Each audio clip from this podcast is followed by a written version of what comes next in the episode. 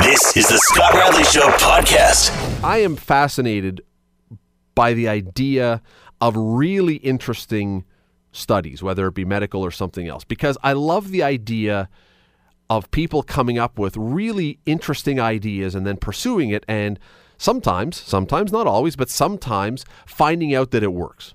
Well, there is one such study going on at Hamilton Health Science right now, and I got to tell you, on first blush, you may think it sounds a little gross, but it is so interesting that I thought I wanted to get one of the authors, one of the people who is behind this, uh, Dr. Nikhil Pai, who is an assistant professor in the Department of Pediatrics, Division of Gastroenterology and Nutrition. He is a principal investigator in the Pediatric Fecal Transplant for Ulcerative Colitis Trial, or PEDIFETCH. He joins me now. Dr. Pai, thanks for doing this tonight. Thank you, Scott. Thanks for having me on your show. Uh, no, you're more than welcome. I, this, this to me is one of those studies that again probably you get a lot of people cocking eyebrows when we get into what it is because it is definitely out there. It is definitely something that for most people would certainly be out there. But th- walk us through just before we get into it in in brief terms explain what your study is what you are actually trying to do. Because if i say it people are going to say no they're not really doing that. What are you actually doing yeah absolutely so um, so the, the purpose of our trial is to try and understand whether we can use fecal transplant from somebody who's healthy. So essentially, take the stool from a healthy person, take their poop, and if you put that into a person who has ulcerative colitis, whether you can make their disease better. So it uh, it definitely sounds at first blush like something that people probably wouldn't want to hear much about, but there's been many studies that have been done, and um, two particular studies, one specifically here at McMaster, that's shown that there might actually be a signal here, and this might actually work so give some new treatment options for some of our kids that we're that we're running the trial on. Let's go back to the start then of this because again, now that you've outlined what this is and people are saying, "Really? You're going to put one person's poop into another person?" I mean, it does sound I'll, I'll, use the word crazy only because that would be, I think, the word that a lot of people would think. But where did this idea come from? Where did the theory behind the idea come from that one person's stool could actually help another person health wise? Yeah, so you know, it's actually it's it's something that has gone back to um, to probably decades ago. So so there's reports of back in World War One, for instance, soldiers who were um, out in the Mediterranean who would develop dysentery.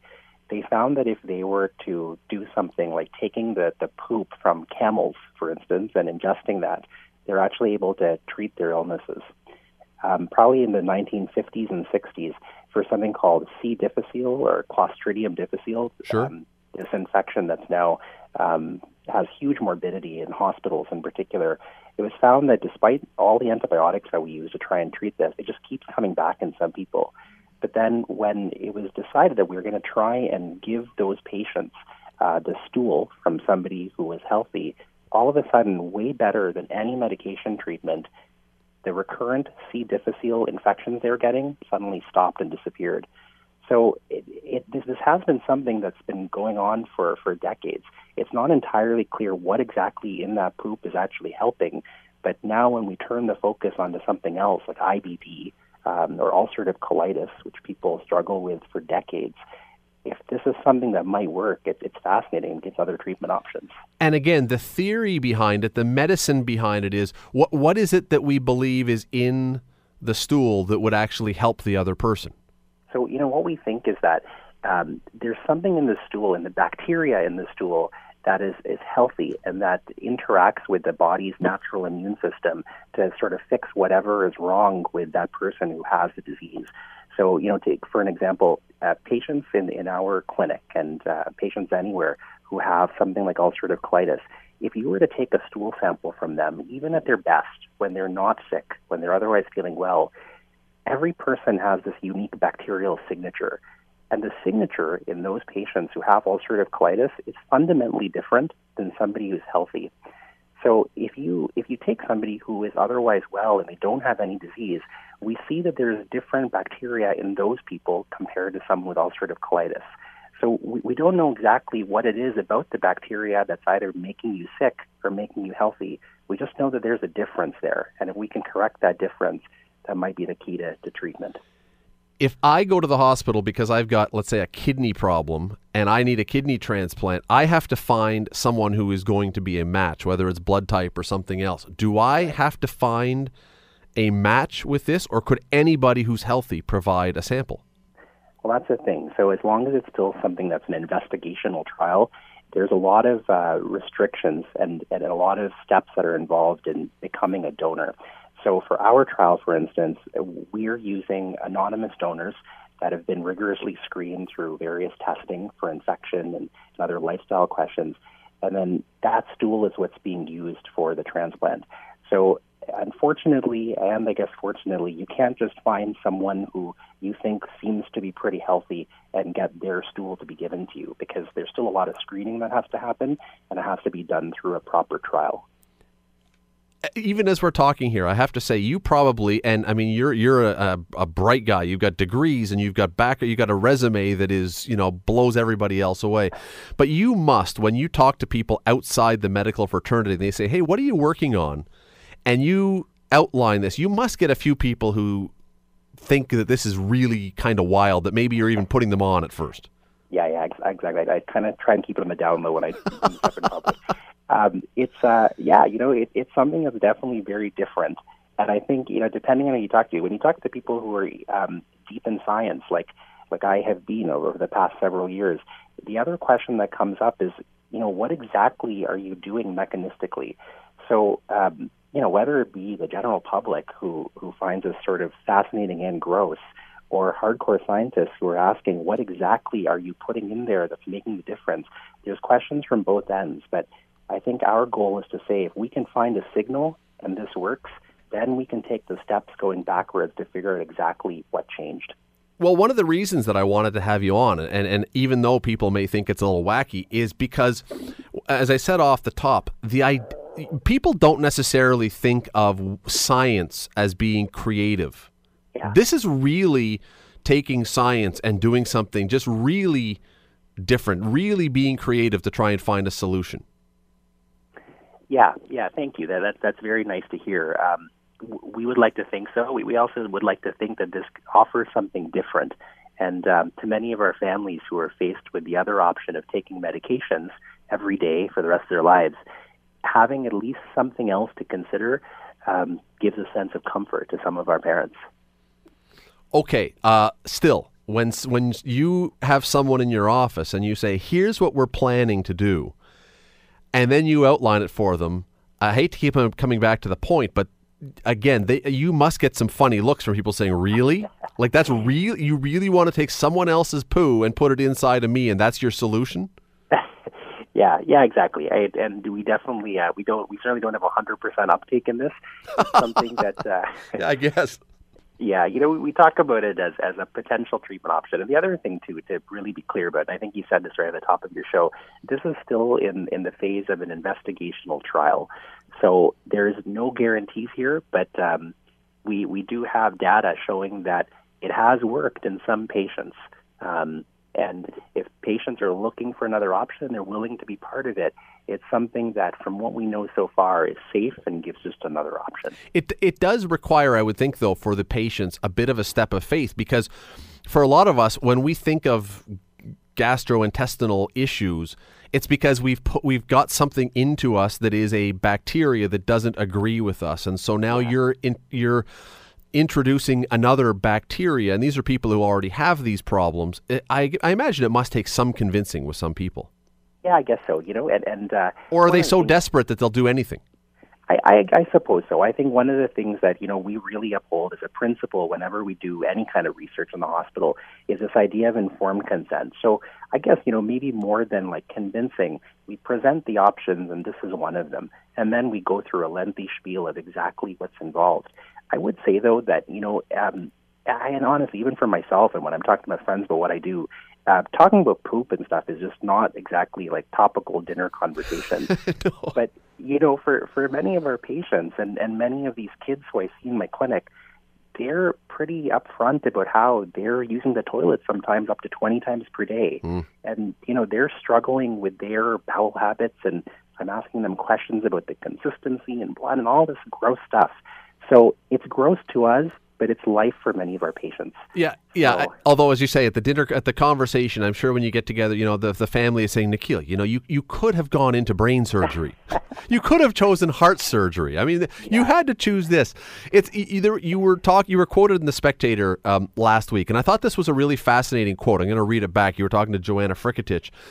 You're talking about the pediatric study, and you said, here's your words it's hard to get approval for something where you're not totally sure of the mechanism and you're not really sure what you're doing. And I thought that was I no, I thought that was fascinating because I mean I understand that in any kind of medical study, ultimately that's probably you're just saying what's the truth. Maybe some other people are a little more or try to obfuscate that a little more. But it's pretty interesting that you're saying right out front that this is really still an exploration. Yeah, yeah, that absolutely. That, that's very true. And you know, I think when when myself and um, you know the other members of our division and our research team look back on this, I think honestly it's a testament to places like McMaster that they're willing to really invest the time and effort into supporting what's really like a phase one trial, like a, a pilot study where we're just looking at mechanism. Um, we're doing it in the safest way possible, but we're trying to potentially leave a study like this with more questions than answers. But uh, yeah, it's a leap of faith, and um, I, I really, um, I really appreciate McMaster supporting this sort of a study. But you're also getting attention from around the world, I understand. I mean, people are getting in touch with McMaster, not just, I mean, I suppose doctors, but also you're having people who are patients contacting you, seeing if they can somehow get into a study. Yeah, exactly. That's right. Um, myself and, uh, and my research coordinator, Yelena Popov, we've been receiving calls from all around the states. Um, no calls yet from uh, from outside of North America, but definitely from from all over the place. And part of that is because, at least in Canada, this is the only center that's running a study like this. It's the only place that that fecal transplants are something that is available through a research trial. And um, across the U.S. as well, there are very, very few centers that are offering this as an option.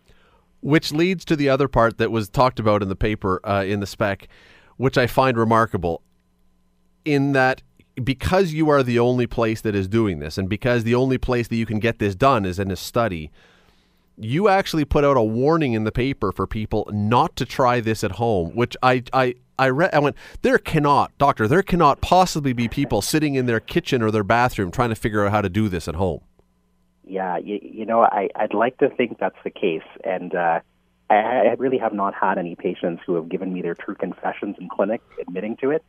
Um, but you know, if you just go online or if you go on YouTube and you look up DIY fecal transplants, it is incredible how many hits you'll see on some of these sites.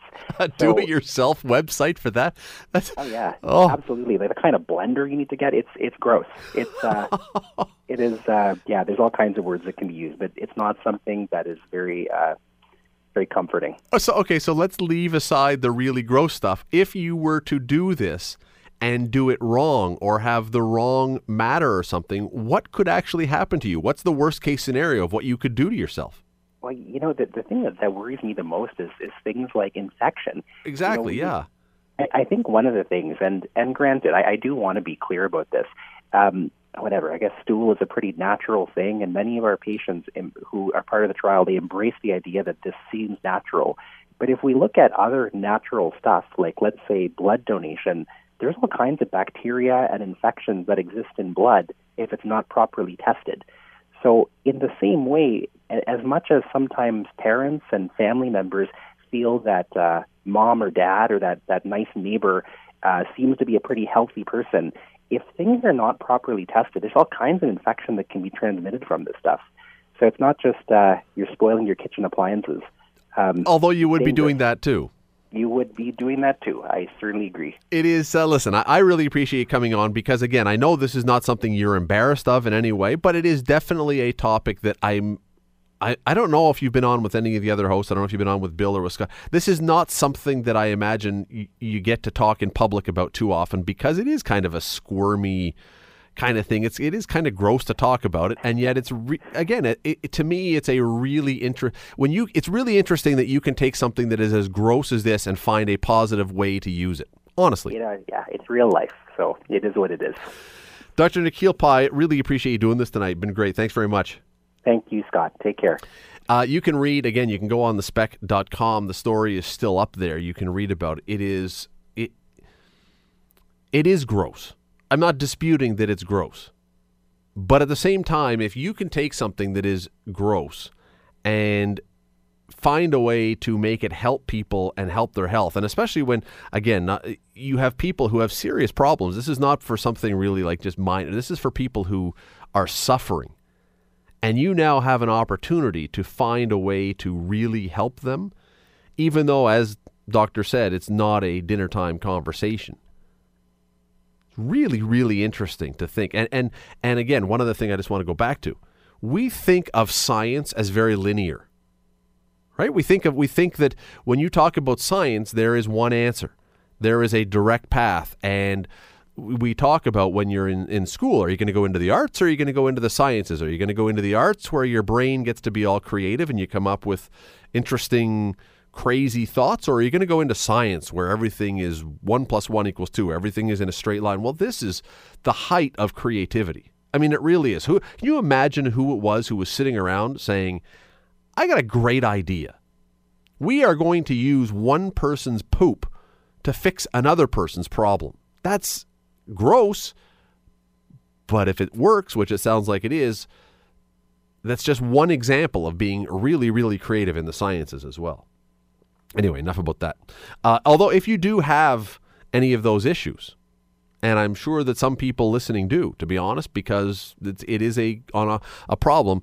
Uh, again, go on go online, look up the story. Uh, his last name is Pai, Dr. Pai, P A I, and it's Nikhil, N I K H I L, Dr. Nikhil Pai. You could look up that story. It is, um, it's really interesting stuff. You're listening to The Scott Radley Show, weeknights from 7 to 9 on AM 900 CHML. Uh, interesting, interesting story today. Interesting situation today.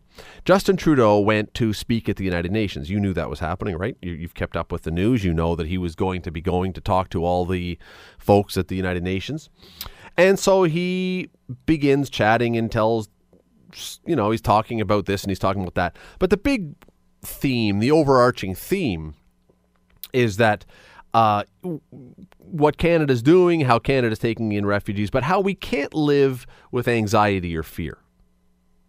And that's a, a that is a really a generally very good way to look at life. We don't want to live with anxiety or fear. We don't want to be walking through life constantly being on edge.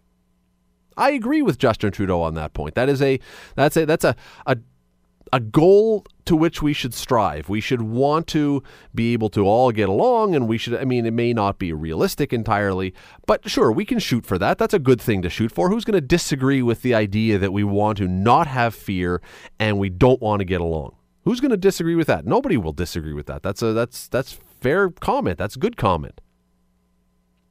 But there was a line that he said in the middle of his speech that stood out to me as being you know, I hate to say this because it's just so commonly used, but naive. And here it is. He was talking again about all kinds of different things with, with Canada and with the world. And he says, Justin Trudeau said, fear has never, never he says. Fear has never created a single job or fed a single family. Now, think about what he just said there. Fear, now he was talking in general terms, as I say, with a positive, a good theme. Then he says, Fear has never created a single job or fed a single family. And that's where I think he kind of went off the rails because here is something to consider. You can be in touch with me if you think that I'm wrong on this one. I welcome your feedback. In fact, you can use the same numbers 905 645 3221 star 9900. Fear has never created a single job or fed a single family, Justin Trudeau says. The truth is that in Canada, in North America, around the world, quite frankly, fear feeds more families and creates more jobs than almost any other industry that we have in this country. Think about this. We spend $18.6 billion a year in this country on our military. Not nearly as much as they do in the States, not nearly as much as they do in some European countries. We spend almost $19 billion a year on our military. Why do we do that? Well, there's only two reasons you spend money on military. You're either going to attack someplace or you're defending against someone attacking you. Well, we are not with our military. We're not about to launch into a, uh, a world domination exercise. So our military exists to protect us from whomever, whoever the bad guys are. That's maybe not panic, but that is based on fear. We spend in this country $13.9 billion a year on uniformed policing. There's almost 69,000 police officers in uniform in this country. We have another 28,000 civilian employees of police departments. You put those together, that's 97,000 people working in police. Why? Why do we why do we have police uh, police departments? Do we do it because we have all the confidence in the world that everybody gets along and nothing ever goes wrong? No. Police departments, police services generally are there to assuage our fears, to help us feel better because so the bad guys don't take our stuff or hurt us or do whatever. That's it, police departments. Again, it's not a panic necessarily, but it's based on the concept of fear. We are trying to protect ourselves from something, and you only protect yourself if you have a fear of something. We pay loads and loads and loads of money for our borders to be secure. Why? Fear of some bad person getting in to the country with bad intentions. We buy home alarms. We buy car alarms. We buy cars with extra security and, and, and safety features like airbags, more airbags. The more airbags, the better. If we could create a car that was all one giant airbag, we would buy that car. Some Canadians, certainly in, in the States, they do, some Canadians buy guns. We have security services for our businesses. You walk into your, your place of work after hours, there's a very good chance that there is going to be a security guard there if it's a big enough place. If it's not, you have locks and you have cameras and you have other things to make sure that nobody gets in. Why is that? Is that because of confidence? Is that because of good feeling? No, it's because of fear of someone taking your stuff or ruining your stuff. We build fences around our homes. Even those who scream the loudest when certain candidates down in the states say they want to build a fence live in a house that probably has a fence or a business that has a fence. It's just a little, you know, one of the little funny things I find about a lot of people's take whatever issue you want with Donald Trump. There's lots to take issue with. But if you work in a place that has a fence, live in a place that has a fence, spend any time in a place that has a fence,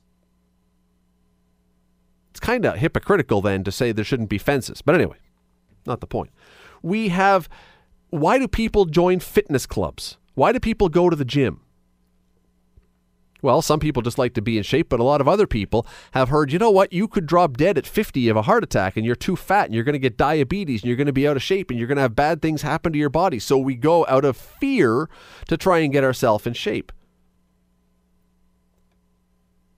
We spend tens of millions of dollars in this country on things like mouthwash and toothpaste and toothbrushes and deodorant and hand sanitizer. Well, to make sure that we don't the, the, the toothbrush stuff out of a fear that we're going to show up somewhere and have bad breath.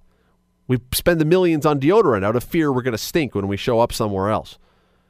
Hand sanitizer, disinfectant soap, so we don't get germs. We have a fear of getting germs. We have we buy all kinds of millions of dollars in birth control because we have a fear we don't want to get pregnant when we're not ready to get pregnant. We have anti-aging creams because we're scared we're going to get old. We have antivirus programs for our computers. Why? Do we do that just because we want to have it? No, because we're afraid someone's going to put something bad onto our computer. The, the, the, the baby, the child safety market for stuff to do with baby safety is enormous. We spend millions and millions and millions. We spend billions of dollars a year on commercials because we're scared of drunk driving and to point out our fears drunk driving and smoking and texting and driving and those kind of things. We spend how much money on insurance? Why? Do we buy insurance just because it makes us feel good? Of course we don't. We buy it out of a fear that our family won't have anything if something were to happen to us, or that we wouldn't have anything if something bad happened to us. We build prisons. We are now going to allow in this country doctor assisted suicide because of our fears of dying and the death process and the pain that would go along with that. So, all those things are not indicative that we are living in full panic. I don't think we're living in panic. More often than not, we're not living in panic. Maybe if something really bad is happening to you at that moment. But we're not living in panic. But we certainly, the idea that fear has never created a single job or fed a single family, fear has created hundreds of thousands of jobs and fed thousands and thousands of families. It is completely naive to think that somehow we live in a world that is without fear. Fear drives a huge part of our of our economy. I just had I just had a doctor on who is doing a medical study. How much of our medical resources are based on fear? Some of you go get your annual checkup because you just want to be healthy. I, that's good. But is there not a huge part of that that says, oh, I want to make sure I don't get something out of fear that I could have some disease? Why do you get blood tests done? To check to make sure you don't have some disease and you don't get caught with it. Are, whether we like it or not, we've got two different viewpoints of the world here. One of them is that we don't have any fear. We shouldn't fear anybody. Everything should be just happy and joyful. There should be no fear.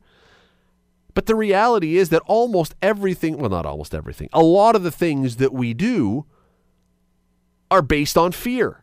Fear is a driving force of our economy. Does that mean we have to lock out every immigrant? No, it doesn't mean that at all. It doesn't mean that at all. Does it mean, though, that sometimes healthy fear is a good thing? Well, let me ask you this. When was the last time you closed your eyes and walked across the highway without looking? That would be living without fear. Now, that would be stupid, but that would be living without fear. We wouldn't ever do that. That would be ridiculous. We say, no, no, that's our responsibility. Well, responsibility apparently, in some cases, equals a healthy fear. So the idea that fear has never created a single job or fed a single family doesn't seem to ring true. It really doesn't. And again, I understand what Prime Minister Trudeau was trying to say. I understand that what he was saying was we can't lock everybody out of our borders out of fear. We can't govern out of fear entirely. Perhaps. I, I, and I would like to think that that's true. I would like to think that that's true, that we could be slightly more optimistic than that. But the reality is, we cannot suggest that we are living in utopian Canada where fear does nothing for us, where fear, there's no market for fear, where there's no industry for fear, where there's no economy for fear.